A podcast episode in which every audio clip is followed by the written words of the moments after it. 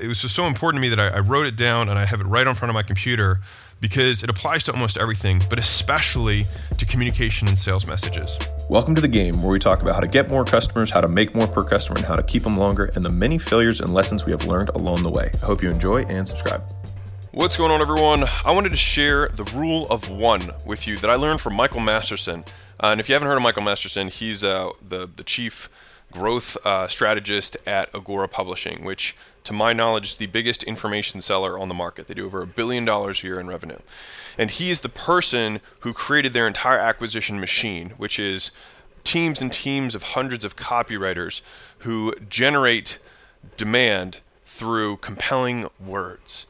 And I think there's something really magical about that because he not only has been able to do it himself and hit home run after home run after home run offer, but he's been able to duplicate it in other people and create and get people who've never sold a thing to writing copy that generates 20 million, 40 million, 80 million plus just from a single letter or message.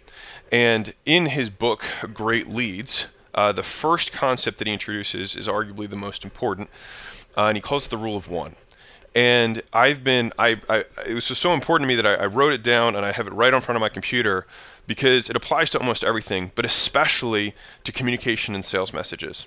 And so, whenever he said the, the common thing that most copywriters do, or most business owners who are trying to make an offer uh, to be compelling to a marketplace, what they do is they just stack as many different great things inside as they possibly can, and then say, well, if that one doesn't work, one of them will work, so I'm just going to throw them all in. And he said that's the recipe for he calls toss salad copy, um, which is just you just jumble everything together and you hope you know it's throw everything on the wall and see what sticks. But the reality is the most compelling messages, and he reviewed the top 100 offers of all time since they worked there. Uh, 91 of them all centered on a single concept and so, if you think about what that means, it means that you're looking for the one big idea, the one compelling message that has to be easy to understand, easy to believe, and interesting or unique. And so he said those are the three elements of a one big idea. And so when you're thinking about the sales messaging, and this has been really just I've been I've been putting this as a forefront of my mind is that when you're writing copy for a uh, for an advertisement or you're writing copy for a landing page, the sub bullets should only be bullets that reinforce the singular message or the singular argument, right? They should be stories, they should be uh, arguments, they should be facts that are presented solely to reinforce the singular concept, right?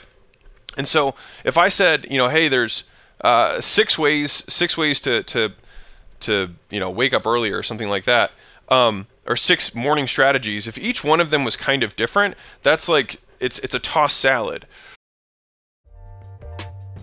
Real quick, guys, you guys already know that I don't run any ads on this and I don't sell anything. And so the only ask that I can ever have of you guys is that you help me spread the word so we can help more entrepreneurs make more money, feed their families, make better products, and have better experiences for their employees and customers. And the only way we do that is if you can rate and review and share this podcast. So the single thing that I ask you to do is you can just leave a review. It'll take you 10 seconds or one type of the thumb. It would mean the absolute world to me. And more importantly, it may change the world for someone else.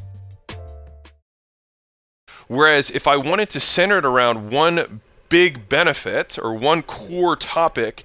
Now, the six topics that I could have underneath of it are going to still be subpoints of the major one rather than, uh, you know, 15 crazy headline ideas, right?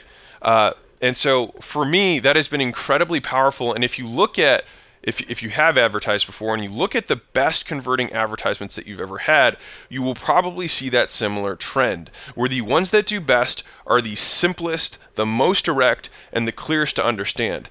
Now, the issue is when you only have to pick one, it forces you to be incredibly uh, tactful on your selection because you're only going to pick one. And so I think what that ends up doing is it forces us as marketers to really think is this the is this the best idea? Is this the most centralized, focused concept that I can point as the tip of my spear of my communication message, right?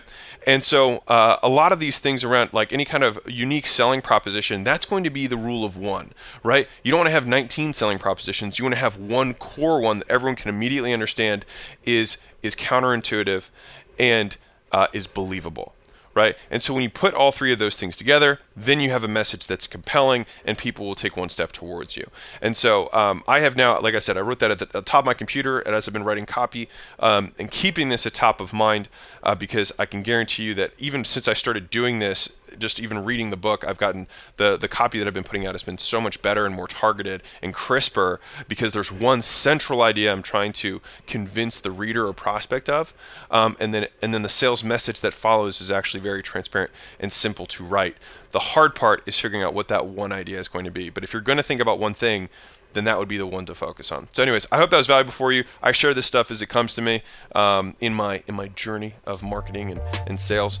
Um, and so, I hope you enjoy this. Like, subscribe, all that kind of stuff. And uh, I'll see you in the next video. Bye.